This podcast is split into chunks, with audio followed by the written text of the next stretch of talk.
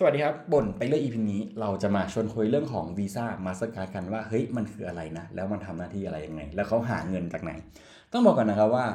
กลไกของการระบบการเงินในโลกของเราเนี่ยเวลาการจ่ายเงินอย่างเงี้ยมันจะมีความที่ค่อนข้างจะซับซ้อนพอสมควรเลย คือถ้าเกิดว่าเราใช้แค่ในประเทศอะมันก็จะเข้าใจง่ายถูกเวลาเพราะว่า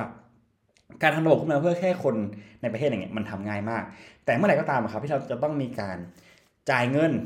ที่จะต้องแบบข้ามประเทศเอยหรืออะไรเอยอย่างเงี้ย การที่เรามีสิ่งนี้ขึ้นมา มันก็จะทำให้สะดวกมากยิ่งขึ้น ซึ่งสิ่งนี้มันอยู่ในวีซ่ากับมาสการ์ครับ ซึ่งสิ่งนี้เขาเรียกว่า payment gateway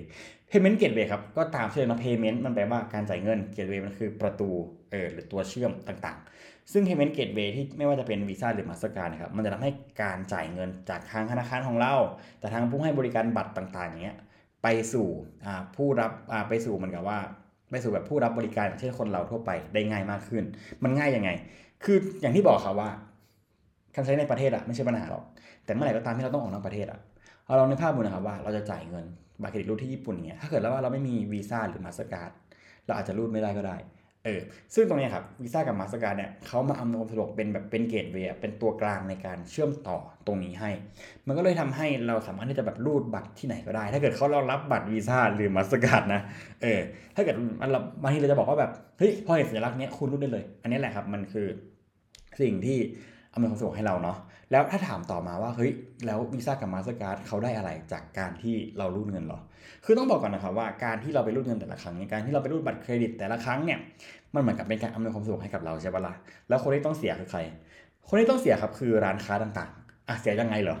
ก็ถ้าเกิดว่าเรามาดูกันนะครับว่าการรูดซื้อของสมมติว่าเราบอกว่าอะเฮ้ยคุณเปลไฟอยากจะรูดซื้อของในราคา 100 บาทนะครับ โอเคแหละคุณเปลไฟเนี่ยรูดแล้วก็จ่ายเงิน 100 บาทจริง ๆ นะ แต่100บาทเนี่ยครับจะถูกหักไปให้กับวีซ่าหรือมาสการ์ด5บาทหรือ5%นั่นแหละ เป็นค่าอะไร เป็นค่าอำนวยความสะดวกครับ ให้ลูกค้าสามารถใช้บัตรเครดิตในการรูดได้ เออ เห็นปะก็คือไอ้เครื่องรูดบัตรนะครับ ในส่วนของวีซ่ากับ Mastercard เนี่ยเขาจะเป็นคนกำหนดเป็นคนเก็บค่าธรรมเนียมจากการรูดบัตรตรงนั้นมา เก็บไว้กับตัวเอง ก็เลยทำให้วีซ่ากับ Mastercard ครับมีกำไรค่อนข้างจะ stable มากๆเพราะว่าถ้าเกิดว่าแค่ลูกค้ารูดบัตรคุณก็ได้เงินแล้ว เออ ก็เห็นปะมันง่ายมาก แล้วธนาคารด้วยอะไรเหรอธนาคารเป็นคนออกบัตรให้นะเว้ยคือธนาคารนะครับหลักธนาคารในเรารูดบัตรเครดิตอย่างเงี้ยเขาจะได้กำไรจากในส่วนของดอกเบี้ยที่เราจ่ายไม่ตรง การที่แบบค่าทวงถามหนี้ต่างๆ หรืออะไรอย่างเงี้ยซะมากกว่าเนาะแล้วก็รวมถึงเนี่ยตัวทางวีซ่ากับ Mastercard ครับไม่ได้เป็นคนไม่ได้เป็นคนกำหนดโปรโมชั่นในบัตรเครดิตให้กับเรานะเว้ยแต่คนที่เป็นคนกำหนดโปรโมชั่นในบัตรเครดิตให้เนี่ยมันคือทางธนาคารเองเอออย่างเช่นแบบ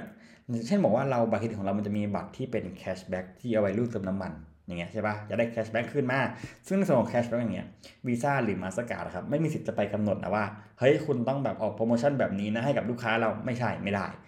ส่วนนี้จะเป็นของธนาคารครับเป็นคนกำหนดเองนะรวมถึงอย่างเช่นแบบการที่แบบเป็นเพย์วง payWave หรืออะไรพวกเนี้ยก็คือ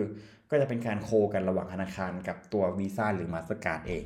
ก็นี่แหละประมาณนี้เพราะวีซ่ากับ Mastercard ทำอะไรเนาะจริง ๆแล้วเนี่ยไอ้กลุ่ม payment gateway เนี่ยมันมีค่อนข้างที่จะหลากหลายพอสมควรเลยเอออาจจะมีทั้ง JCB ที่จะเน้นใช้รูดในญี่ปุ่นโปรโมชั่นจะดีมากๆมีอ่าตัว Union Pay ครับที่เน้นรูดในจีนมาเก๊าฮ่องกงไต้หวันเออพวกนี้ก็จะเด่นเป็นคนละแบบกัน อ่าแล้ว มีอีกไหม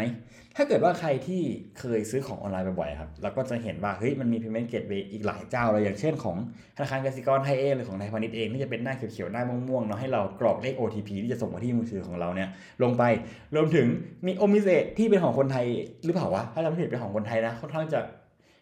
ใหญ่ใหญ่อยู่หนึ่งใหญ่ระดับหนึ่งแล้วก็รวมถึง 2C 2P ด้วยที่หลายคนน่าจะคุ้นเคยกับการที่